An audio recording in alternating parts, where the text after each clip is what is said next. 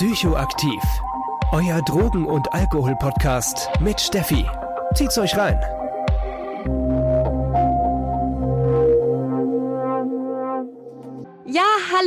Willkommen bei einer neuen Folge Psychoaktiv, der Drogen- und Alkohol-Podcast. Und heute habe ich einen ganz besonderen Gast und zwar Julian. Julian hat ein richtig, richtig spannendes Thema an mich herangetragen und zwar die Tabakpolitik.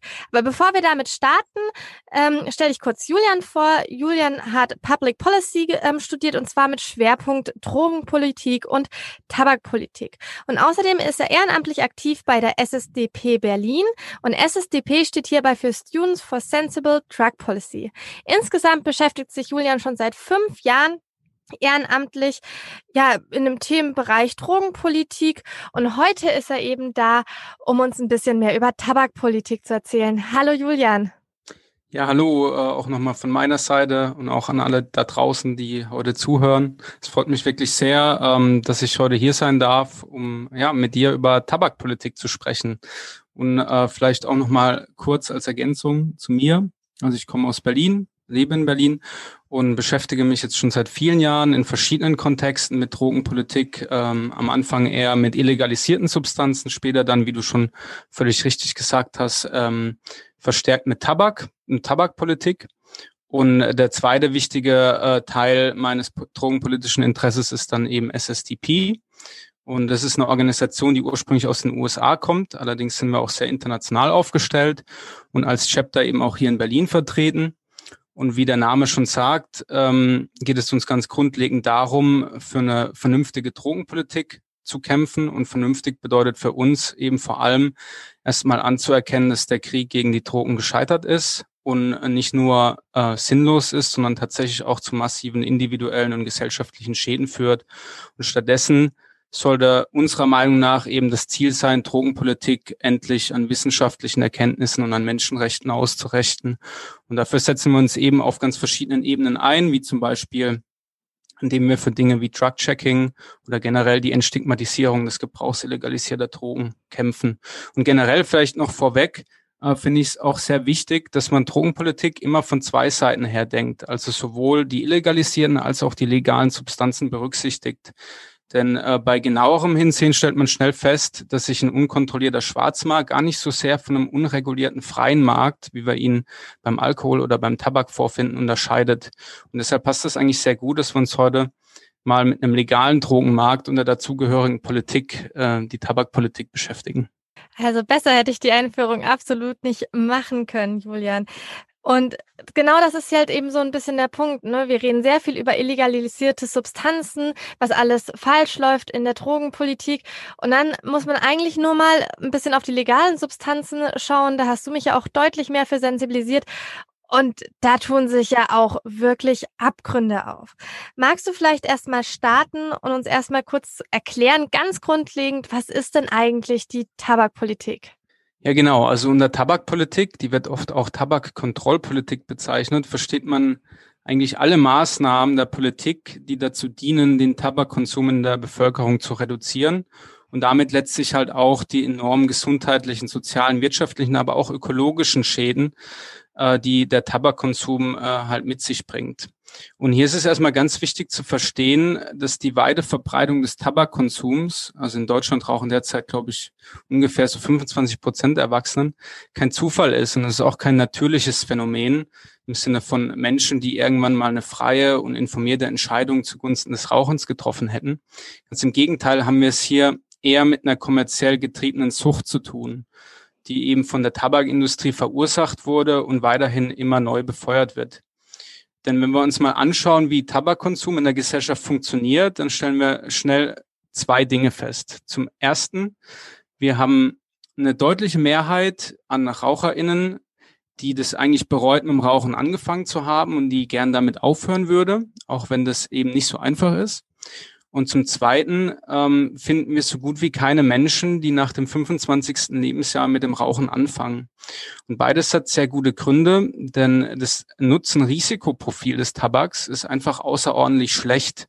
Das ist salopp formuliert, würde ich da sagen, Dafür, dass man nicht mal einen ordentlichen Rausch bekommt, steht das extrem hohe Abhängigkeitspotenzial und das Schädigungspotenzial dieser Substanz eigentlich in keinem Verhältnis. Und je älter man ist, desto klarer wird einem das, glaube ich. Und deshalb bleibt der Tabakindustrie eigentlich nur eine Möglichkeit, nämlich Kinder und Jugendliche so früh und so stark wie möglich in die Nikotinabhängigkeit zu führen. Wohl wissend, dass Menschen in diesem Alter halt sehr offen sind für Dinge wie Anerkennung, Zugehörigkeit oder Status, auch Identität spielt eine sehr wichtige Rolle. Und da kommt die Zigarette mit ihrer Verheißung von Lässigkeit, Sexiness oder, oder Emanzipation halt gerade recht. Und äh, diese positiven Assoziationen wurden von der Tabakindustrie über viele Jahrzehnte hinweg künstlich und auch sehr gezielt erschaffen, weil sie halt ganz genau wussten, dass das Produkt an sich eigentlich nichts als also nicht viel Positives zu bieten hat. Deswegen ging das sehr stark um so ein Lebensgefühl, was damit verknüpft werden sollte. Und passend dazu vielleicht noch ein Zitat eines ranghohen Managers einer großen, eines großen US-amerikanischen Tabakkonzerns. Der wurde nämlich mal gefragt, warum er eigentlich selbst nicht raucht und daraufhin hat er geantwortet, nicht wissend, dass das aufgenommen wurde. Ähm, ich zitiere, wir rauchen den Scheiß nicht, wir verkaufen ihn nur wir behalten das Recht zum Rauchen den Jugendlichen, den Armen, den Schwarzen und den Dummen vor. Und das bringt es in all seiner Menschenverachtung, denke ich, ganz gut auf den Punkt, wie das Tabakbusiness funktioniert. Nämlich darüber, die besonders schutzbedürftigen und verletzlichen der Gesellschaft in eine oft lebenslange Substanzabhängigkeit zu führen, nur um damit dann eben die eigenen Profite zu maximieren. Und schon allein dieser Mechanismus zeigt halt, wie moralisch fragwürdig und falsch das Tabakgeschäft in Wirklichkeit ist. Vor allem dann, wenn wir uns halt mal mit den Folgen des Tabakkonsums beschäftigen. Denn jeder zweite langfristige Raucher stirbt am Tabakkonsum. Pro Jahr sind das über acht Millionen Menschen weltweit. Hinzu kommen dann noch massive Schäden für die, für die Wirtschaft durch Produktivitätsausfälle, äh, durch frühzeitigen Tod und so weiter. Also Schätzungen sprechen hier von, von über einer Billion US-Dollar Verlust pro Jahr. Und nicht zuletzt gibt es dann auch noch die ökologische Ebene. Also man schätzt zum Beispiel, dass 4,5 Billionen Zigarettenkippen unsachgemäß in die Umwelt geschnippt werden, jedes Jahr und Billionen, also eine Billion sind entsprechend tausend Milliarden. Also man kann sich wirklich vorstellen, was das für ein Ausmaß hat. Und eine Kippe allein verseucht schon 60 Liter Grundwasser und schädigt halt dann die Lebewesen im Wasser und im Erdreich. Und hier haben wir über Aspekte wie Kinderarbeit oder Menschenrechtsverletzungen im Tabakanbau noch nicht mal gesprochen. Also man kann sich anhand dieser Zahlen hoffentlich ganz gut vorstellen, wie absolut verheerend die Tabakepidemie für Mensch und Natur ist. Und zentral geht es bei der Tabakpolitik eben darum, die Tabakkonzerne an die Leine zu nehmen und in ganz enge Grenzen zu weisen, so dass eben so wenig wie möglich Schaden verursacht wird. Und Maßnahmen können dann eben sein, sowas wie ähm, Tabakwerbeverbote, höhere Tabaksteuern oder eben auch Nichtraucherinnenschutz. Darüber sprechen wir später nochmal. Und an dieser Stelle vielleicht noch wichtig zu erwähnen, weil das sehr grundlegend ist, weite Teile der Tabakpolitik, die basieren auf dem sogenannten WHO-Tabakrahmenübereinkommen. Das ist ein völkerrechtlicher Vertrag, der unter Federführung der Weltgesundheitsorganisation Anfang der 2000er Jahre erarbeitet wurde. Und Deutschland hat diesen Vertrag im Jahr 2004 ratifiziert und sich eben seitdem verpflichtet, ähm, weitreichende Tabakkontrollmaßnahmen umzusetzen. Und wie klappt das so mit den Tabakkontrollmaßnahmen? Naja, also in, in Deutschland klappt es nicht so wirklich gut. Ähm, die deutsche Tabakpolitik gilt im internationalen Vergleich fast schon als Paradebeispiel dafür, wie es eigentlich nicht laufen sollte. Denn auf der europäischen Tabakkontrollskala, das ist eine sehr renommierte Studie, die die einzelnen EU-Länder entsprechend der Fortschrittlichkeit ihrer Tabakpolitik äh, rankt, belegt Deutschland seit 2013 den vorletzten beziehungsweise jetzt sogar den allerletzten Platz. Also zum Vergleich Länder wie Großbritannien, Irland oder auch viele skandinavische Länder führen, in, äh, führen diese Rangliste seit vielen Jahren an. Und selbst Frankreich, das ja sozusagen so ein klassisches Raucherland ist, äh, hat äh, selbst dort hat die Politik mittlerweile eine strenge Regulierung der Tabakindustrie durchgesetzt. Man kann also wirklich sagen, Deutschland bildet das, absolute Schluss, Schlusslicht in Europa was eine gute Tabakpolitik anbetrifft. Aus was resultiert das denn, wenn man mal überlegt, dass all das, was du jetzt erzählt hast, sonst könntest du es nicht erzählen, bekannt ist? Also wie manipulativ die Tabakindustrie vorgeht, um ihre extrem schädlichen Produkte unter die Menschen zu bringen, zu schleusen. Wie kann es sein, dass Deutschland den Arsch nicht hochbekommt und eine, ja, und die Tabakindustrie in ihre Schranken weist? Also ich denke, das hat äh, viele Gründe, aber einer der Hauptgründe ist sicherlich ein sehr ausgeprägter Tabaklobbyismus in Deutschland. Also Lobbyismus hat in der Tabakpolitik schon immer eine extrem große Rolle gespielt. Das hat äh, vor allem mit der extremen Schädlichkeit des Produkts, der Zigarette zu tun. Also die Millionen Tabaktoten und die enormen Schäden, die in der Gesellschaft durch das Rauchen entstehen, waren irgendwann halt einfach nicht mehr von der Hand zu weisen und dementsprechend aggressiv musste die Tabakindustrie ihren Einfluss in der Politik dann auch verteidigen. Und Ziel der Tabaklobby war und ist es dabei immer, Gesetze, die den Profit beschneiden, also ihren eigenen Profit beschneiden könnten, entweder zu verhindern und wenn das nicht möglich ist, sie zumindest zu verzögern. Und gerade auch im Fall Deutschland zeigt sich das eigentlich besonders gut. Also nicht umsonst gilt Deutschland unter Expertinnen äh, ja regelrecht als Paradies der Tabakindustrie. In, in keinem anderen Land der EU werden Tabakkonzerne derart lax reguliert wie, wie hierzulande. Beispielsweise sind wir im Moment das einzige EU-Land, wo Tabakaußenwerbung, also ähm, Werbung auf so großen Werbetafeln an Bahnhöfen oder an Bushaltestellen immer noch erlaubt ist. Das soll jetzt zwar in den nächsten Jahren schrittweise verboten werden, aber allein der Weg zu diesem ohnehin schon lückenhaften Kompromiss war sehr lang. Eigentlich wäre Deutschland schon 2010 völkerrechtlich zu dieser Maßnahme verpflichtet gewesen. Aber die Tabakindustrie hat es halt erfolgreich geschafft, dieses Gesetz über zehn Jahre zu verschleppen. Kannst du mir vielleicht ein bisschen einen Überblick geben, wie ich mir sowas vorstellen kann? Weil ich meine, das sind ja enorme Entscheidungen, die die Tabakindustrie da beeinflusst. Das ist ja nicht mal mit ein bisschen Geld schmeißen gemacht, oder? Ja, auf jeden Fall. Also ähm, Tabaklobbyismus ist also generell erstmal immer der Versuch, der Tabakindustrie politischen Einfluss auszuüben. Und es geht über ganz viele Wege äh, aber insbesondere auch über enge Kontakte zur Politik. Nehmen, bleiben wir bei dem Beispiel Tabakwerbeverbot. Wie gesagt, wir waren seit 2010 äh, dazu verpflichtet, jedoch kam es eben dazu nicht und das hatte auch einen ganz konkreten Grund, obwohl im Bundestag eigentlich eine Mehrheit dafür gegeben war. Also die Grünen haben das schon lange gefordert, die Linke hat das schon lange gefordert, die SPD hat das schon lange gefordert. Aber aufgrund dessen, dass die CDU, CSU es sich geweigert hat, ein Tabakwerbeverbot umzusetzen, kam das eben nie zustande. Und allen voran war eben äh, der ehemalige Fraktionsvorsitzende Volker Kauder dafür verantwortlich. Ähm, und von Volker Kauder wissen wir halt, dass er sehr gute Beziehungen zur Tabakindustrie hatte. Und generell kann man sagen, dass insbesondere die CDU-CSU einer der Hauptgründe für die Rückständigkeit der deutschen Tabakpolitik ist. Schon der Ex-Kanzler Helmut Kohl damals war ein Liebling der Tabakindustrie mit dementsprechend engen Verflecht also Verflechtungen zwischen Politik und Industrie. Und diese Tradition hat sich eigentlich bis heute fortgesetzt. Und ähm, wir haben jetzt schließlich und endlich im letzten Jahr kam dann ein Tabakwerbeverbot zustande. Vor allem, weil die SPD hier halt massiven Druck gemacht hat. Aber auch hier wurden beispielsweise wieder Ausnahmen eingefügt. Es wurden großzügige Über Übergangsfristen gewährt. Und darüber hinaus wurde zum Beispiel Sponsoring, das ist mittlerweile eigentlich das Hauptwerbefeld der Tabakindustrie, von diesem Gesetz praktisch gar nicht angerührt. Und der Grund dafür dürfte auch wieder hier in den Chefetagen der CDU, CSU liegen, sowie diversen Ministerien, die das eben unter dem Ein Einfluss der Industrie verhindert haben. Oder ich kann auch noch ein anderes Beispiel geben, die Tabaksteuer. Äh, dieses Jahr soll beispielsweise die Tabaksteuer erhöht werden. Und zufälligerweise ist hier ein Modell in Planung, von dem wir wissen, dass die Tabakindustrie es besonders gut findet, weil die Steuererhöhungen derart moderat ausfallen, dass sie kaum spürbar sind und dementsprechend motiviert diese Steuererhöhung auch niemand mit dem Rauchen aufzuhören. Und das ist ja das eigentliche gesundheitspolitische Ziel des Ganzen.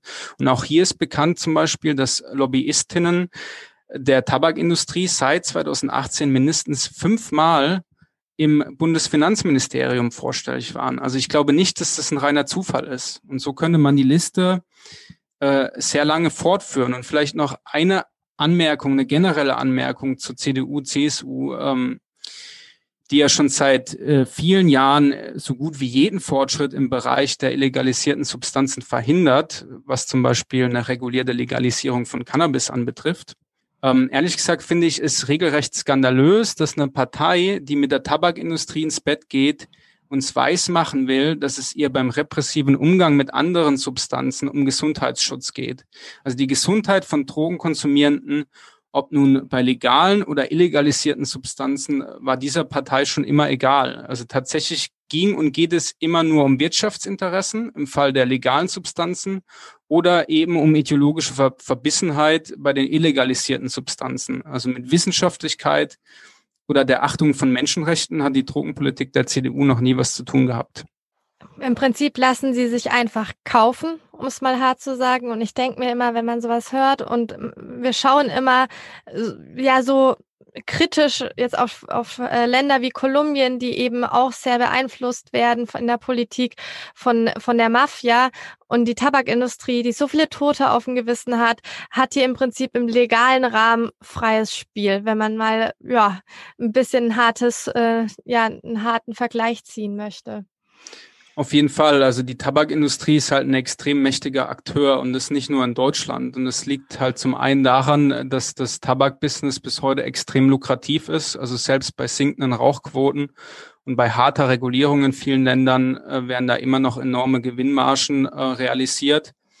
Äh, das sind milliardenschwere transnationale Unternehmen, die sich alles leisten können, von den besten Anwälten über gute Lobbyistinnen, Marketingleute bis hin zu WissenschaftlerInnen, die halt für eigene Zwecke eingekauft werden. Und man darf auch nicht vergessen, dass die Tabakindustrie eben auch eine sehr kampferprobte Branche ist, die über Jahre hinweg sehr viel Erfahrung sammeln konnte, auch und gerade im Umgang mit Skandalen. Und ähm, dann kommen halt noch diese sehr guten Kontakte in die Politik hinzu, die in, in einigen Länden, Ländern noch bestehen. Oftmals sind es Netzwerke und Verbindungen zu wirtschaftsnahen Ministerien, die schon im Verlauf des letzten Jahrhunderts aufgebaut wurden und bis heute gepflegt werden. Allerdings muss man hier auch sagen, dass das der Punkt ist oder der Bereich, wo die Tabakindustrie während der letzten 30 Jahre am meisten Macht verloren hat. Also viele Regierungen wollen mit Zigarettenkonzernen eigentlich nichts mehr zu tun haben und haben sie praktisch aus dem politischen Entscheidungsprozess äh, ausgeschlossen. Es gibt sogar Regierungen, die vor Gericht gegen die Tabakindustrie gekämpft haben. Das wissen beispielsweise auch viele nicht. In den USA hat zum Beispiel die damalige Regierung unter Bill Clinton äh, wohlgemerkt unter Verwendung von Gesetzen zur Bekämpfung der organisierten Kriminalität die Tabakindustrie auf Schadensersatz verklagt. Also für diese gigantischen Gesundheitskosten, die durch das Rauchen äh, auf staatlicher Seite angefallen sind. Und daraufhin wurde die Tabakindustrie dann auch zu Strafzahlungen in Milliardenhöhe, zu massenmedialen Gegendarstellungen, also die mussten sozusagen gegen ihre gegen ihr eigenes Produkt Werbung betreiben, öffentlich im Fernsehen zu den besten Zeiten. Dazu wurden die eben verklagt und auch zur Veröffentlichung vormals streng geheimer Unterlagen. Und unter anderem aufgrund dieser Unterlagen wissen wir eben von diesem Ausmaß an Menschenverachtung und krimineller Energie dieser Konzerne, und das hat zu, einer zu einem erheblichen Glaubwürdigkeits- und Legitimitätsverlust äh, geführt, also zumindest in, in der US-Gesellschaft. Vieles kam davon in Deutschland gar nicht so richtig an, was sicherlich auch ein Grund dafür ist, dass die deutsche Politik bis heute nicht so wirklich mit der Tabakindustrie gebrochen hat. Also noch immer nehmen Parteien ohne jegliche Scham Großspenden der Tabakindustrie entgegen oder lassen sich ganze Parteitage großzügig sponsern. Also meines Erachtens ist es da wirklich höchste Zeit, die Tabakindustrie, der Tabakindustrie diese Machtinstrumente mal wegzunehmen. Und ähm, zuletzt vielleicht noch ähm, ein Aspekt, den ich auch sehr beachtlich finde, ist, die Art und Weise, wie Tabakkonsum wahrgenommen und behandelt wird. Also Rauchen wurde halt mit allen Mitteln der Macht gesellschaftlich normalisiert. Normal ist, wer raucht. Wer nicht raucht, ist halt eher die Ausnahme. Und das war, das war das Bild, was jahrzehntelang geschaffen wurde. Und äh, dass wir beim Rauchen in den meisten Fällen von einer handfesten Suchterkrankung sprechen müssen, geht dabei halt völlig unter. Und es liegt sicherlich auch daran, dass sich Tabak eben sehr gut in die leistungsorientierte Gesellschaft integrieren lässt. Da ist halt kaum berauscht, ist, ähm, ist nicht sozial auffällig und so weiter. Und ähm, das ändert jedoch nichts daran, dass Tabakkonsum eine Suchterkrankung ist, die in circa 50 Prozent aller Fälle zum Tod führt. Und bis heute ist das zumindest im Rahmen des Sozialgesetzbuchs nicht anerkannt, was zur Konsequenz hat, dass die Kosten für eine Therapie, also für eine Suchttherapie im Bereich Nikotin, nicht von den Krankenkassen übernommen werden. Also laut Sozialgesetzbuch steht eine Rauchentwöhnung so, also ist das eine Lifestyle-Maßnahme, die auf einer Ebene mit potenzsteigernden Mitteln oder einer Lippenaufspritzung ähm, behandelt wird. Und das finde ich also wirklich schon ein krasses Versagen der Politik und das müsste wirklich dringend mal geändert werden. Die Grünen fordern das auch schon sehr lange, aber bis heute hat sich da leider nichts getan.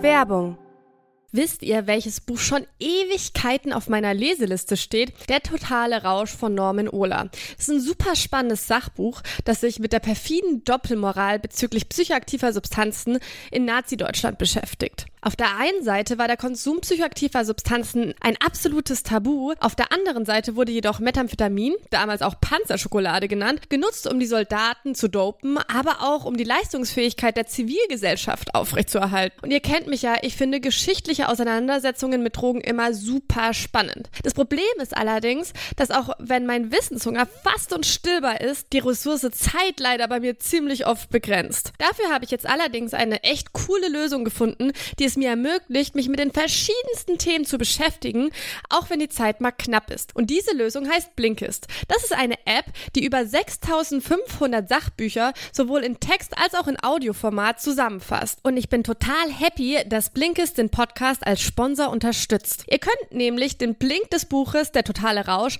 in meiner persönlichen Sammlung kostenlos anhören. Das und noch ein paar anderer meiner Lieblingsbücher findet ihr unter dem Link www.blinkist.de slash psychoaktiv. Blinkist schreibt man dabei B-L-I-N-K-I-S-T. Falls euch das dann gefällt, könnt ihr unter diesem Link dann auch das Premium-Abo sieben Tage kostenlos testen und bekommt außerdem 40% auf das Jahresabo. Richtig cool ist, dass man das Premium-Abo auch mit einer Person teilen kann. Man bekommt also zwei Abos zum Preis von einem. Alle Informationen findet ihr in den Shownotes oder eben einfach direkt unter dem Link www.blinkist.de slash psychoaktiv. Kann ich auch gleich noch ein Beispiel anhängen, weil wenn man mal an die stationären Rehas für Suchtbehandlungen denkt, zwischen ist es zwar so, dass die deutsche Rentenversicherung in den Kosten zu sagen für eine ähm, Reha für Menschen mit Abhängigkeitserkrankungen schreibt, sie sollten doch einen Nichtraucherkurs besuchen. So, und jetzt überlegen wir mal, dass allgemein bei der Abhängigkeitserkrankung so konservativ die meist noch behandelt wird. Das heißt, absolute Abstinenz von allen Substanzen.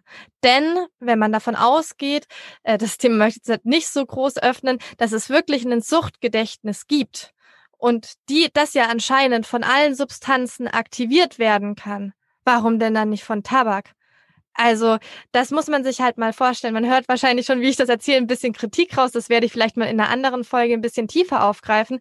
Aber wenn man jetzt den konservativen Behandlungsplan anschaut, mit Suchtgedächtnis, das eben äh, ja durch alles aktiviert werden kann und aber so eine komplett massive Abhängigkeitserkrankung wie die von Tabak trotzdem weiter bestehen darf und das okay ist für diesen Gesundheitsapparat. Also es ist vielleicht nicht gewollt, aber äh, akzeptiert zu einem großen Teil, weil man eben sagt, man kann das den Leuten ja nicht auch noch wegnehmen. Und die Dauererklärung dafür ist ja, naja, es macht ja keinen Rausch. Und das, da, da knabber ich immer so ein bisschen dran. Für mich macht das nicht so viel Sinn. Auf jeden Fall, das ist halt immer so ein doppelter Standard und sicherlich liegt es auch da an so einer gewissen Rauschfeindlichkeit. Also ich glaube, viele äh, gerade so aus dem konservativen Spektrum stören sich sehr stark an diesem berauschenden Aspekt und ähm, nicht so stark vielleicht an, an, an der Sucht an sich. Und das ist ja schon irgendwie auch ein problematisches Verständnis, wie ich finde. Also Rausch ist nicht nur negativ, Rausch kann auch positiv sein. Auf jeden Fall, aber auch ein Alkoholrausch ist akzeptiert. Äh, das ist, ja, wir wollen vom Thema nicht abschweifen, aber ich finde, damit triffst du einen ziemlich wichtigen Punkt, was definitiv eben auch wahrscheinlich der Grund ist, warum Zigaretten schon okay ist. Und obwohl das so viele Tote fordert, das ist halt einfach, das muss man sich mal überlegen. Du hast vorhin gesagt, ähm, die Tabakindustrie hat schon viele Skandale überlebt. Vielleicht machen wir mal einen kleinen Ausflug äh, in die Geschichte und fangen mal von ganz vorne an. Da hatte die Zigarette ja noch nicht mal einen Filter. So, wie kam das denn, dass sie überhaupt einen Filter erfunden haben? Wie hat sich denn die Zigarette weiterentwickelt? Ja, genau. Also die ähm, die Tabakindustrie hat eigentlich eine, eine sehr lange Geschichte der, des Einflusses auf die Wissenschaft. Und ähm, sie hat eigentlich permanent versucht, sozusagen gegen die wissenschaftlichen Evidenzen anzukämpfen. Entweder dadurch, dass sie ähm, Fake Science produziert hat oder aber auch dadurch, dass sie ihr eigenes Produkt hat, versucht hat anzupassen. Und äh, gerade auch durch die internen Industriedokumente, die ich vorhin angesprochen habe, wissen wir halt, dass die Tabakindustrie sehr starken Einfluss auf die Wissenschaft genommen hat in der Vergangenheit. Und ich denke, daran wird sich auch in Zukunft nichts ändern. Also sie gilt ja regelrecht als Erfinderung als, als Erfinderin von, von Fake Science, also dem äh, äh, gezielten Versuch, mit Hilfe von Pseudostudien etablierte wissenschaftliche Erkenntnisse zu untergraben. Und das macht einen ganz wichtigen Teil der Geschichte aus. Das heißt, die Tabakindustrie hat diese Strategie des systematischen Wissenschaftsbetrugs erfunden und perfektioniert. Und es wurde später auch von, von vielen anderen Wirtschaftszweigen übernommen, wie zum Beispiel die Erdölindustrie, die mit ganz ähnlichen Methoden versucht hat, den Klimawandel zu leugnen oder zu verharmlosen. Und im Prinzip äh, kann man sagen, blickt die Tabakindustrie auf eine 70-jährige Geschichte voller Lügen und Betrug zurück. Also schon in den 1950er Jahren wusste die Tabakindustrie beispielsweise vom Lungenkrebsrisiko durch Rauchen und hat es eben so lange versucht, unter den Teppich zu kehren, bis das nicht mehr möglich war. Später kam dann die Debatte um das Passivrauchen hinzu, was für die äh, Tabakindustrie wirklich eine Art Damoklesschwert war. Denn plötzlich war halt nicht nur die Gesundheit der RaucherInnen bedroht, sondern auch die Gesundheit der restlichen Bevölkerung. Und die Tabakindustrie war sich sehr wohl über die Tragweite dieses Problems im Klaren und wollte halt mit allen Mitteln verhindern, dass wissenschaftliche Erkenntnisse über die Gefährlichkeit des Passivrauchens sozusagen die eigenen Profite gefährden. Und es ging ja noch weiter. Also in den 1990er Jahren behaupteten äh, die großen Tabakkonzerne, wohlgemerkt unter Eid vor dem US-Kongress, dass Nikotin nicht suchterzeugend sei. Wohl schon damals klar war, dass Zigaretten mit das höchste Abhängigkeitspotenzial unter den geläufigen Drogen aufweisen. Und die Tabakindustrie wusste das äh, wahrscheinlich noch viel besser, denn sie manipulierte ja die Inhaltsstoffe der Zigarette sogar so, dass das Abhängigkeitspotenzial noch weiter erhöht wurde, um eben Menschen noch stärker an ihr eigenes Produkt zu binden. Und auch hier in Deutschland war die Tabakindustrie wirklich sehr umtriebig. Sie erachtete Deutschland sogar als besonders geeigneten Standort, um derartige Betrugsforschung zu betreiben. Also da wurden Fake-Forschungsgesellschaften gegründet und, und reihenweise ForscherInnen bezahlt, die helfen sollten, den, die erdrückenden Evidenzen über die Schädlichkeit des aktiven und passiven Rauchens, ähm, um davon abzulenken. Und Ziel war es eigentlich immer, in der Bevölkerung und in der Politik Zweifel am wissenschaftlichen Konsens zu, äh, zu säen. Und leider muss man feststellen, dass die Tabakindustrie zumindest hierzulande damit auch einigermaßen erfolgreich war. Also bis heute finden wir in Deutschland einen recht weit verbreiteten Skeptizismus äh, gegenüber wissenschaftlichen Erkenntnissen zum Rauchen. Also wie oft höre ich beispielsweise von Leuten, äh, dass pa Passivrauchen völlig ungefährlich sei. Also find, es schockiert mich dann schon immer wieder. Und für die RaucherInnen unter meinen Hörern, die können vielleicht jetzt halt mal, wenn sie eine normale Zigarette haben, also äh, keine selbstgedrehte, äh, sich mal eine rausholen und mal genau auf den Filter gucken. Da findet man einen Beweis von einem ja, alltäglichen Betrug der Tabakindustrie. Und zwar sieht man da in dem Filter viele, also so, so kleine Löcher, so einen kleinen Kreis beim Filter in der Mitte. Julian, magst du uns erzählen, für was die da sind? Ja, genau. Also du sprichst von den sogenannten Ventilationslöchern und die dienten oder dienen dazu, ähm, gewisse Grenzwerte für den Teer- und Nikotingehalt beim Abrauchen an der Abrauchmaschine im Labor einhalten zu können. Das Problem ist aber, dass diese Löcher für RaucherInnen eigentlich gar keinen Gesundheitsvorteil bieten. Also ähm, beim alltäglichen Gebrauch bringen die einfach nichts ähm, ganz im Gegenteil stehen sie sogar im Verdacht, das Risiko für bestimmte, für eine bestimmte Lungenkrebsart zu erhöhen, weil nämlich dadurch die Verbrennungstemperatur der Zigarette gesenkt wird. Und generell muss man halt auch festhalten, dass der Zigarettenfilter eigentlich, eigentlich viel mehr ein Marketing-Coup war, als wirklich eine Vorrichtung, um das Rauchen weniger schädlich zu machen. Also ähm, es sollte auch hier wieder mal nur der Eindruck einer geringeren Schädlichkeit erweckt werden. Und die Tabakindustrie ist halt alles andere als dumm. Dort arbeiten sehr erfahrene und sehr strategisch denkende Menschen. Und diese Konzerne werden jedes Schlupfloch und jede Gesetzeslücke nutzen, äh, die man ihnen bietet. Äh, also auch das Beispiel Mentholzigaretten die wurden ja im letzten Jahr EU-weit verboten, dass sie halt vor allem junge Menschen zum Rauchen verleiten und außerdem ein höheres Abhängigkeitspotenzial besitzen. Und daraufhin hat die Tabakindustrie einfach Aromakärtchen auf den Markt gebracht, also mit, mit Mentholgeschmack, die man über die Nacht in die Zigarettenschachtel stecken kann, um auf diese Weise aus normalen Zigaretten Mentholzigaretten zu machen das Menthol-Zigarettenverbot wird halt einfach umgangen. Und deshalb ist es auch so unheimlich wichtig, dass die Politik klare und vor allem umfassende Tabakgesetze verabschiedet, die gar nicht erst die Möglichkeit zum Verstoß und zur äh, Umgehung schaffen. Jetzt hatten wir schon sehr viel über Zigaretten. Jetzt gibt's ja das nächste, die E-Zigaretten. Du hast uns vorhin erzählt, dass Zigaretten sozusagen vor allem für Jugendliche, junge Menschen anfällig sind, denn ab einem gewissen Alter fängt fast niemand mehr das Rauchen an. So, und jetzt hat, gibt es die E-Zigaretten, die beworben werden als eine Alternative, die weniger schädlich ist und die ja auch als ähm, ja, Raucheraussteigeprodukt, also zur Hilfe zur Raucherentwöhnung beworben werden. Wie sind die zu bewerten?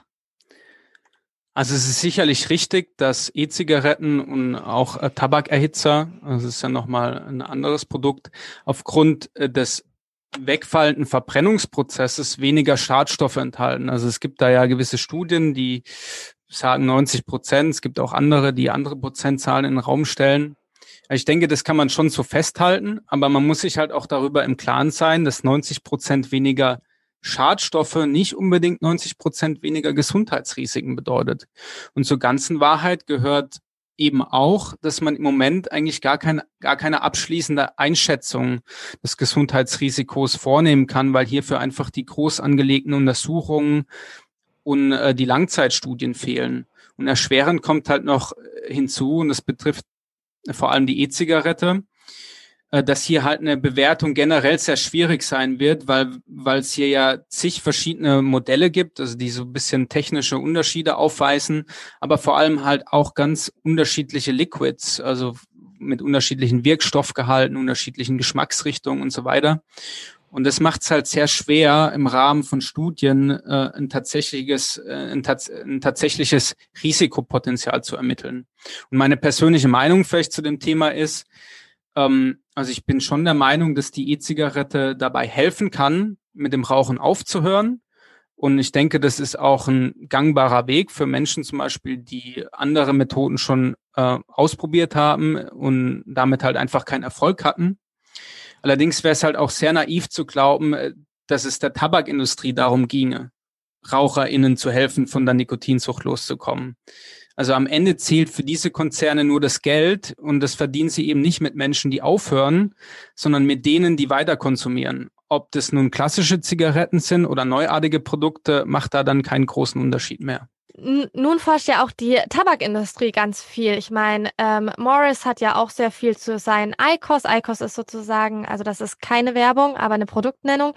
Ähm, ICOS ist der Erhitzer von, von Marlboro im Prinzip. Das ist dann sozusagen, da steckt man so eine kleine, kleine Tabakkapsel auf so ein, so ein elektronisches, so einen elektronischen Stift. Und dann wird dieser Tabak eben nur erhitzt und nicht verbrannt. Das ist sozusagen dieser Tabakerhitzer. Und äh, Morris, Forst, äh, Morris forscht dazu. Kann man in solchen Studien überhaupt glauben? Also die, ich sag's mal so, die Erfahrung zeigt uns halt, dass wir hier sehr vorsichtig sein sollten. Das Geschäftsmodell der Tabakindustrie basiert auf Gier und dafür sind die Zigarettenkonzerne seit 70 Jahren bereit, wortwörtlich über Leichen zu gehen. Und dass sich daran äh, nun grundlegend etwas ändern soll, ist halt mehr als unwahrscheinlich. Auch wenn sich die Industrie wirklich die größte Mühe gibt, im Moment diesen Anschein zu erwecken. Ähm, die Tabakindustrie weiß ganz genau, dass sie mit dem Rücken zur Wand steht.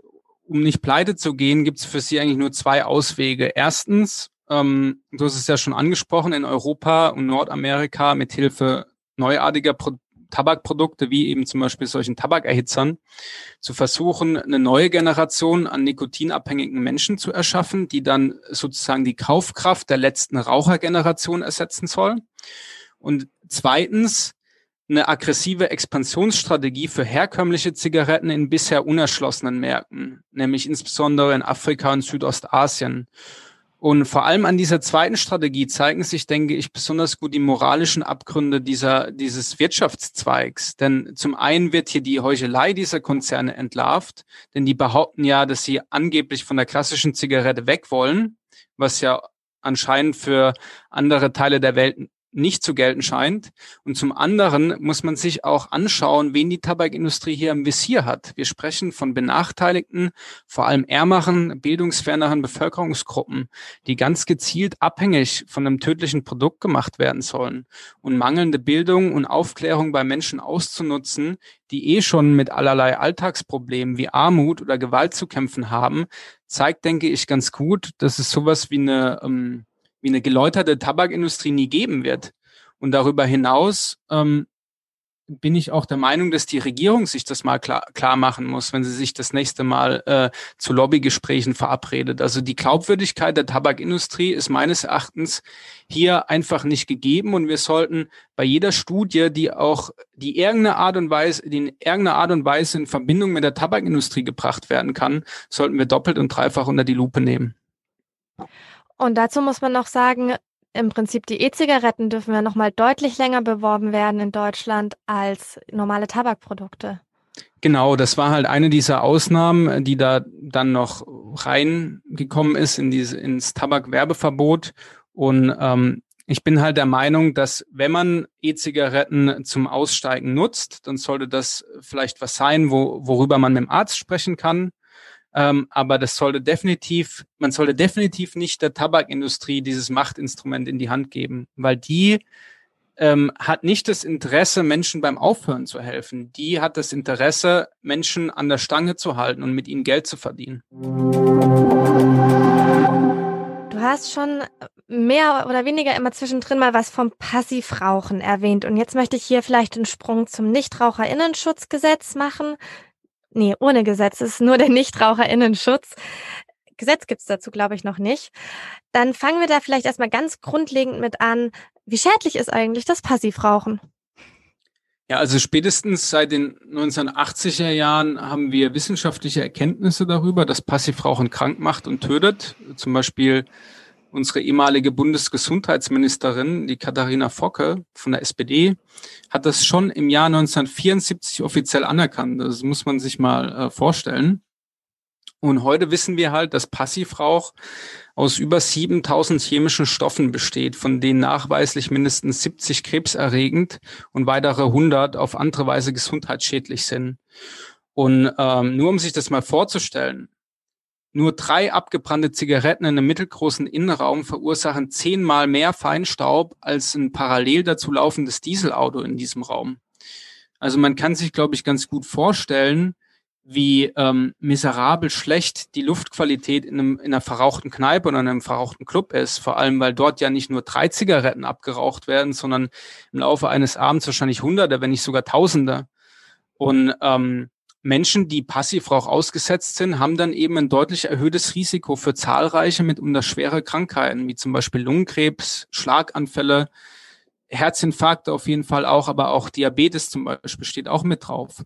Und laut der WHO sterben jedes Jahr weltweit rund 1,2 Millionen Menschen am Passivrauchen. In Deutschland sind es laut dem Deutschen Krebsforschungszentrum über 3300, also statistisch circa neun Tode pro Tag. Das sind schon gewaltige Zahlen, äh, die wir uns da bewusst machen müssen. Und das Problem beim Passivrauchen ist halt auch, dass es nicht sofort tötet. Also es ist eine, eine schleichende, eine chronische Schädigung, die vielleicht in fünf Jahren, vielleicht auch erst in zehn Jahren oder 20 Jahren danach zu, zur Krankheit und zu Tod führt.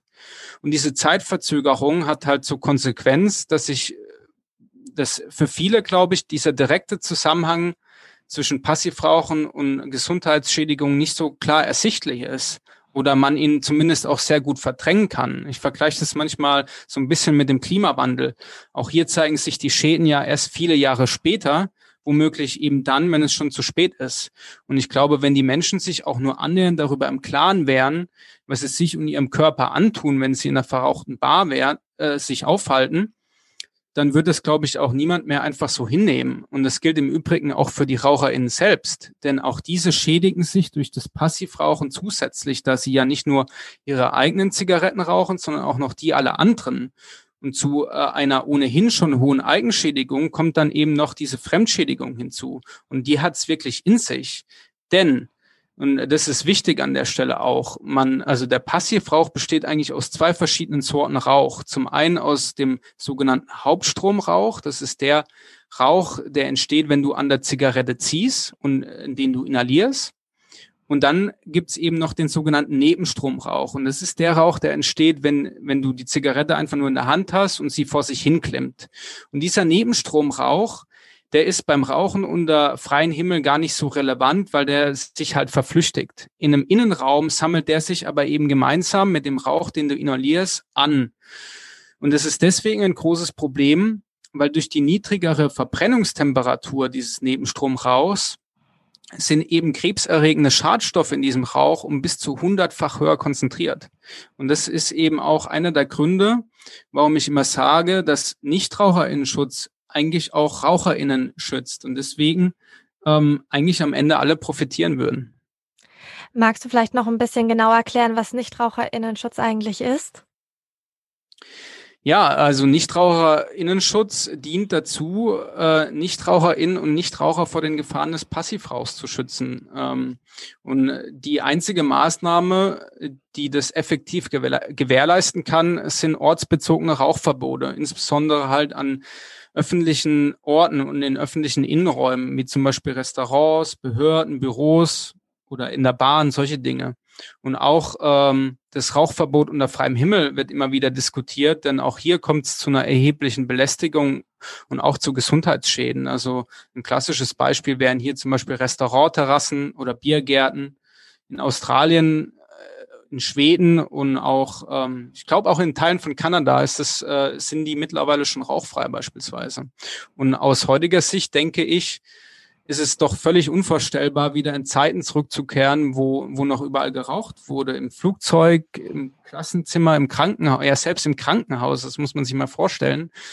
Ähm, und all das haben wir eigentlich Aktivistinnen zu verdanken, die viele Jahrzehnte den unermüdlichen Kampf gegen die Tabakindustrie und gegen rückständige Einstellungen in den Köpfen der Menschen geführt haben. Also wirklich ein Kampf gegen Windmühlen, der in manchen Bereichen leider, wie zum Beispiel jetzt auch im Fall der Berliner Gastronomie, noch immer, immer noch nicht zu Ende geführt ist. Und das finde ich ganz spannend. Ich selbst komme ja aus Bayern und äh, ja, Bayern kann ja nicht so viel in Drogenpolitik, aber was es ganz gut kann, ist ähm, Nichtraucherinnenschutzgesetz. Weil ich glaube, seit 2011 wird bei uns weder in Restaurants noch in Bars noch in Clubs noch äh, in unseren, nicht in den Bierzelten. In Bayern darf man nicht in den Bierzelten rauchen. Das muss man genau, sich mal ja. überlegen. Ja. Ne, das ist, glaube ich, für Bayern so der größte Schritt gewesen. Ich kann mich, ich kann mich tatsächlich noch daran erinnern, dass das ein, also wirklich, ich war da 15, aber ich 2011 doch, ich war da 15, richtig. Ähm, dass, dass genau das der Punkt war auch ein bisschen, dass es auch nicht mal in den Bierzelten geht. Wie kommt es, ich war ja auch schon öfters in Berlin und habe mich vollqualmen lassen, wie, wie kommt es, dass der Unterschied so groß ist?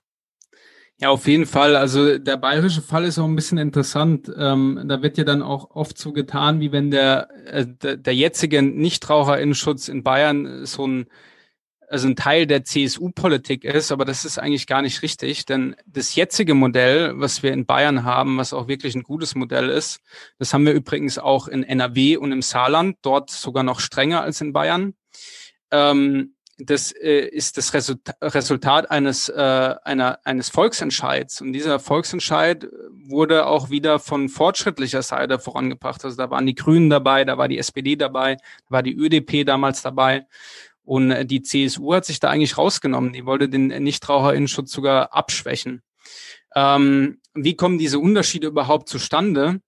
Ähm, also damals, so Mitte der 2000er Jahre, gab es durchaus auch Initiativen der Politik, den Nichtraucherinnenschutz bundesweit einheitlich und streng zu regeln. Lothar Binding von der SPD war da damals ähm, sehr involviert und hat sich sehr stark dafür eingesetzt. Aber wie du ja schon sagtest, kam es dazu nie. Äh, und das hat auch hier wieder den Grund, dass die Tabakindustrie einschließlich ihrer Verbündeten in der Gastronomie, allen voran der, ähm, der DEHOGA, Deutsche Hotel- und Gaststättenverband ist das, halt aggressive Lobbyarbeit dagegen geleistet haben. Und wenig überraschend verhinderte dann am Ende der damalige CDU-Innenminister Wolfgang Schäuble ein solches Gesetz auf Bundesebene. Und äh, das Resultat daraus war dann eben, dass die Verantwortung an die einzelnen Bundesländer äh, abgeschoben wurde und ein Flickenteppich aus 16 unterschiedlichen Nichtraucherschutzgesetzen entstand, mit dem wir uns eigentlich bis heute rumschlagen müssen. Man kann also auch hier festhalten, die Strategie der Tabakindustrie verhindern, verzögern, abschwächen ist ein Stück weit auch hier aufgegangen. Ich habe ja zur Vorbereitung dieser Folge, bin ich ein bisschen äh, hier in Frankfurt rumgerannt, nein, nicht richtig rumgerannt, sondern habe einfach Bekannte, ähm, die auch rauchen, gefragt, ne, wie fändet ihr das denn, wenn in Hessen genau der gleiche Nichtraucherinnenschutz durchgesetzt wird wie in Bayern? Und ganz viele fanden das erstmal ziemlich scheiße, weil sie sagen, das würde ihre Freiheit einschränken, sie würden sich diskriminiert vorkommen und, und, und. Das heißt, ich kann mir sehr gut vorstellen, Nichtraucherschutzgesetz durchzusetzen, ist gar nicht mal so einfach. Du, Julian, hast ja, oder SSTP zusammen mit My Brain, My Choice, möchtet ja eine kleine Kampagne machen zum Thema Nichtraucherschutz. Wie wollt ihr denn Nichtraucherschutz sexy machen? Also ich denke, das ist auf jeden Fall eine ganz wichtige Frage, auch weil ich glaube, dass da sehr viele Missverständnisse nach, nach wie vor vorliegen. Also viele RaucherInnen denken halt, dass es, dass der Nichtraucherinnenschutz ihnen sozusagen was wegnehmen will. Aber sie haben viel weniger die Perspektive, dass es eigentlich darum geht, andere Menschen zu schützen.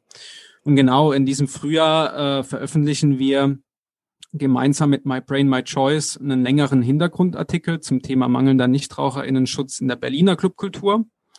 Äh, übrigens äh, ist My Brain, My Choice äh, eine wirklich tolle Initiative, die äh, extrem wichtige Arbeit im Bereich Entstigmatisierung von Drogengebrauch und äh, Drogenpolitik im Allgemeinen leistet. Also unabhängig vom Thema Tabak kann ich nur jedem, jedem wärmsten, wärmstens empfehlen, mal auf deren Website vorbeizuschauen.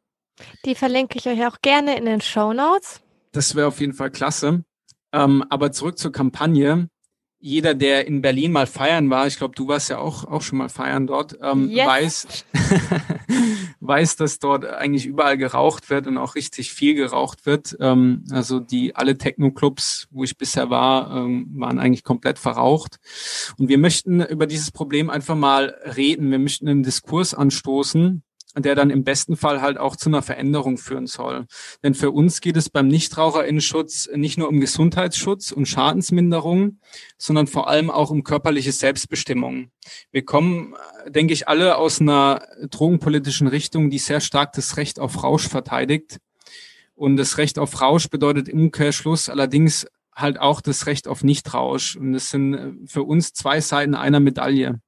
Das heißt, die Entscheidung für oder gegen den Konsum einer Substanz, ob sie dich jetzt nun berauscht oder nicht, einschließlich möglicher Nebenwirkungen und Schäden, muss eine, eine persönliche Entscheidung sein, eine emanzipierte Entscheidung. Und deshalb ist es wichtig, äh, diese bewusste Entscheidung gegen den Konsum einer Substanz, ob jetzt nun aktiv oder passiv, auch zu akzeptieren. Und ich denke, gerade für Tabak wir haben ja schon über das enorme Schädigungspotenzial dieser Substanz gesprochen, muss das dementsprechend auch in ganz besonderem Maße gelten. Es ist aus unserer Sicht halt einfach falsch zu glauben, dass der Verzicht auf Rauchverbote was mit Toleranz oder mit Freiheit zu tun hätte. Und auch das Thema Awareness spielt dabei eine große Rolle für uns, also Awareness-Konzepte sollen dazu führen, dass sich alle im Club frei, sicher wohlfühlen können. Also es schließt ganz viele Aspekte ein, auch Dinge wie Antirassismus, Antisexismus, aber eben auch Dinge wie äh, Substanzkonsum. Und es geht äh, am Ende eben um ein rücksichtsvolles, ein aufmerksames, ein respektvolles Miteinander, bei dem die körperlichen Grenzen der Mitmenschen geachtet werden. Und der mangelnde Nichtraucherinnenschutz in den Clubs steht diesem Anspruch im Moment halt diametral entgegen. Vor allem dann, wenn Clubs für sich auch den Anspruch haben, safer Spaces oder Zufluchtsorte für bestimmte Personengruppen zu sein. Und nicht zuletzt geht es uns dann halt auch ganz zentral um, um, ein, um ein Gleichstellungsanliegen, um ein Inklusionsanliegen. Also im Moment sind die Berliner Clubs gewissermaßen exklusive Orte für RaucherInnen. Menschen, die sich äh, bewusst gegen den Tabakkonsum entscheiden, aus welchem Grund auch immer. Und ich denke, es gibt viele gute Gründe, das zu tun. Oder auch aufgrund körperlicher Einschränkungen zum Beispiel gar nicht dazu in der Lage sind, stundenlang toxisch verrauchte Luft zu atmen. Die werden halt de facto von Clubkultur ausgeschlossen. Und das ist schlicht und ergreifend diskriminierend. Um mal vielleicht auch ein, ein persönliches Beispiel an dieser Stelle anzubringen äh, eine gute Freundin von mir hat vor ein paar Jahren glücklicherweise eine ziemlich schwere Krankheit überlebt. Allerdings konnte sie seitdem nie wieder in Berlin feiern gehen, weil ihre Ärzte halt davon abgeraten haben, äh, sich verstärkt äh, Tabakrauch auszusetzen. Und das, obwohl sie eigentlich Techno über alles liebt. Und ich finde, das ist schon ein inakzeptabler Zustand irgendwo. Ich meine, wir erleben ja alle gerade so ein bisschen durch Corona, was es bedeutet, auf Kultur verzichten zu müssen. Und für diese Menschen ist das halt ein permanentes Gefühl. Und auch, äh, ich habe Corona jetzt schon angesprochen, ähm, wir müssen ja davon ausgehen, dass viele Menschen auch äh, eventuell Langzeitschädigungen davon tragen werden, auch die Lunge betreffend. Und für all diese Menschen bleiben eben Clubräume im schlimmsten Fall permanent verschlossen. Und das ist eben nicht die Offenheit und die Awareness, die wir uns für Clubkultur wünschen würden. Es ist völlig klar, verrauchte Räume sind ausgrenzend und für alle Beteiligten in hohem Maße gesundheitsschädlich. Und deshalb sollte unser Ziel sein, dieses Problem erstmal als solches zu erkennen und dann halt auch konsequent an der Lösung zu arbeiten. Und aus all diesen Gründen fänden wir es halt enorm wichtig, wenn sich die Berliner Politik, vor allem aber auch die Berliner ClubbetreiberInnen, diesem notwendigen Fortschritt nicht mehr länger verwehren und das Anliegen äh, ernst nehmen würden. Also wir, wir schätzen die Berliner Clubkultur in ganz besonderer Weise und denken, dass sie ein extrem wertvoller Teil dieser Stadt sind. Also ich möchte nicht, dass hier irgendwie ein falscher Eindruck entsteht, dass wir hier irgendwie clubfeindlich unterwegs wären. Aber man muss halt auch sagen, Solidarität und Verbundenheit heißt auch, konstruktive Kritik zu üben, Widersprüche anzusprechen, Verbesserungspotenziale aufzuzeigen, um am Ende dann gemeinsam an einer besseren und gerechteren Tanzfläche von morgen arbeiten zu können. Also darum geht's ja. Und dementsprechend wäre es schön zu sehen, wenn halt auch die Berliner Clubs vielleicht selbst, also selbstständig für einen starken Nichtraucherinnenschutz eintreten, weil sie hinter diesem Konzept stehen. Und auch die Clubkommission Berlin, also die zentrale Interessenvertretung der Berliner Clubs, könnte sich dabei zum Beispiel verstärkt einbringen. Und ich bin überzeugt, dass sich alle Beteiligten sehr schnell an die neue Wirklichkeit gewöhnen würden und sogar auch die Vorzüge zu schätzen lernen werden. Ähm, also auch, du hast ja gesagt, dass Freundinnen von dir und Freunde äh, dem eher so skeptisch gegenüberstehen. Also ich wäre mir ziemlich sicher, wenn die vielleicht mal auch rauchfrei feiern gehen würden, dann würden sie, glaube ich, irgendwann auch dahinter kommen, dass es vielleicht gar nicht so schlecht ist. Und äh, ich bin mir sicher, dass sich auch in, in Berlin da in naher Zukunft was tun wird. Also das Thema ist präsent, es wird von mittlerweile von verschiedenen Seiten eingebracht. Beispielsweise haben die Berliner Grünen dazu sogar was im Wahlprogramm stehen. Auch auf Seiten der Berliner SPD gibt es dazu Initiativen. Und generell muss man ja auch sagen, dass die Berliner Clubszene in vielerlei Hinsicht wirklich sehr fortschrittlich unterwegs ist. Also gerade auch was Dinge wie, wie äh, Awareness anbetrifft. Und da können sich viele andere Clubszenen, glaube ich, mindestens eine Scheibe von abschneiden. Insofern würde ich einfach sagen, dass Nichtraucherinnenschutz zu Berlin und zur Berliner Clubkultur eigentlich sehr gut passen würde. Und deshalb bin ich auch einigermaßen zuversichtlich, dass wir hier in nächster Zeit positive Veränderungen sehen werden. Da drücke ich euch auf jeden Fall ganz fest die Daumen. Ich meine, die Techno-Szene ist ja auch landesweit, würde ich sagen, eigentlich eine Szene, die sehr caring ist. Sowas wie Awareness-Programme ja. findet man ja in anderen Party-Kontexten nicht so oft.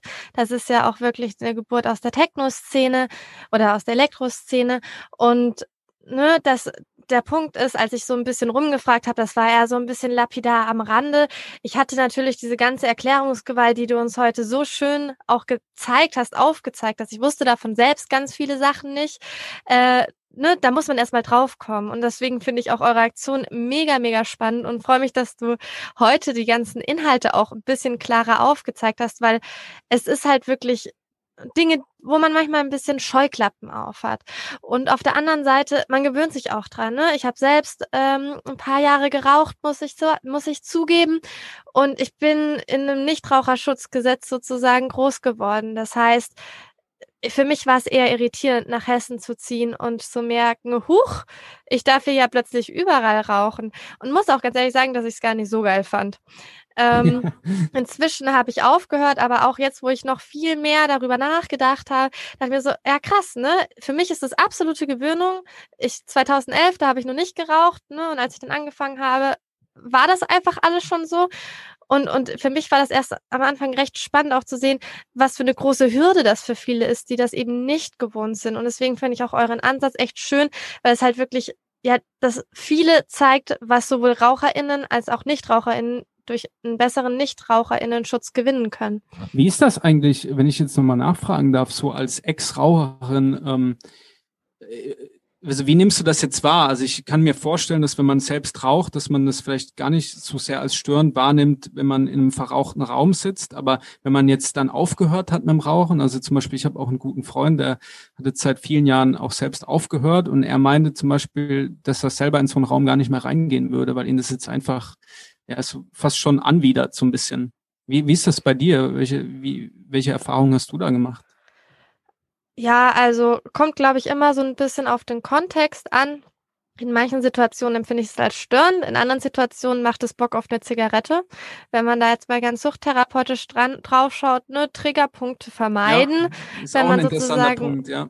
Ja. wenn man sozusagen in einem Raum sitzt, wo jeder raucht und das einem eine Zeit lang eben gemacht hat auf einer Basis, dass man das sehr regelmäßig gemacht hat ähm, und süchtig konsumiert hat, dann ist das halt erstmal auch schwierig, ne? Das und ich, äh, kann Abstinenz extremst gefährden, weil, und da kommen wir nochmal ganz kurz zum Passivrauch, äh, es wäre jetzt nicht das erste Mal, dass ich die, äh, die ja, Entschuldigung, die Ausrede von NichtraucherInnen im Partykontext gehört, so, naja, ob ich jetzt passiv rauche oder gleich ganz rauche, ist doch eh egal. Also von Menschen, die vorher mal geraucht haben und eigentlich aufgehört haben. Da haben wir schlichtweg klare Rückfallsituationen. Auf jeden Fall, ja. Das ist, denke ich, nochmal eine ganz wichtige Perspektive. Ja. Ja, Julian, ich glaube, wir haben heute richtig viel zum Thema Tabak abgegast. Es war eine mega spannende Folge mit dir heute. Danke, dass du da warst. Ja, vielen Dank auch an dich, dass ich hier sein durfte. Äh, vielleicht abschließend äh, möchte ich noch mal Folgendes betonen, wenn ich, wenn ich das darf. Natürlich. Also mir, mir liegt es ganz besonders am Herzen, dass die Menschen verstehen, dass es nicht normal ist, wenn allein in Deutschland pro Jahr 127.000 Menschen am Rauchen sterben. Also ich denke, wir sollten uns niemals an so eine Zahl gewöhnen. Denn hinter jedem einzelnen dieser Toten steht ein persönliches Schicksal, das mit viel Leid verbunden ist. Leid, das äh, sinnlos ist und vor allem verhinderbar wäre, wenn wir eine andere Tabakpolitik betreiben würden. Und ähm, deshalb spreche ich in diesem Zusammenhang auch nicht so gern von Tabaktoten, sondern von eigentlich von Tabakpolitiktoten. Denn wenn wir jetzt mal die skrupellosen Praktiken der Tabakindustrie beiseite nehmen, dann sind es die Versäumnisse und Fehler der Politik, die dazu führen, dass Menschen immer noch am Rauchen sterben. Und am Ende haben wir das dann auch selbst ein Stück weit in der Hand, wen wir wählen und was wir auf der politischen Agenda sehen wollen. Das gilt übrigens nicht nur für Tabak, sondern natürlich auch für, den, für die restliche Drogenpolitik, wo es ja auch noch jede Menge Handlungsbedarf ähm, gibt. Ähm, und ich denke, wir brauchen insgesamt eine sehr viel stärkere Aufmerksamkeit für dieses Thema und deshalb hat es mich wirklich besonders gefreut, dass ich äh, heute hier sein durfte, um darüber zu sprechen. Also nochmal vielen herzlichen Dank an dich und an alle, die da heute zugehört haben. Ich hoffe, ich konnte zumindest ein paar Punkte mit auf den Weg geben. Da bin ich mir aber sicher, das waren die perfekten Schlussworte und ich kann dem auch nichts mehr hinzufügen. Danke, Julian, dass du heute da warst. Vielen Dank. Ciao. Tschüss.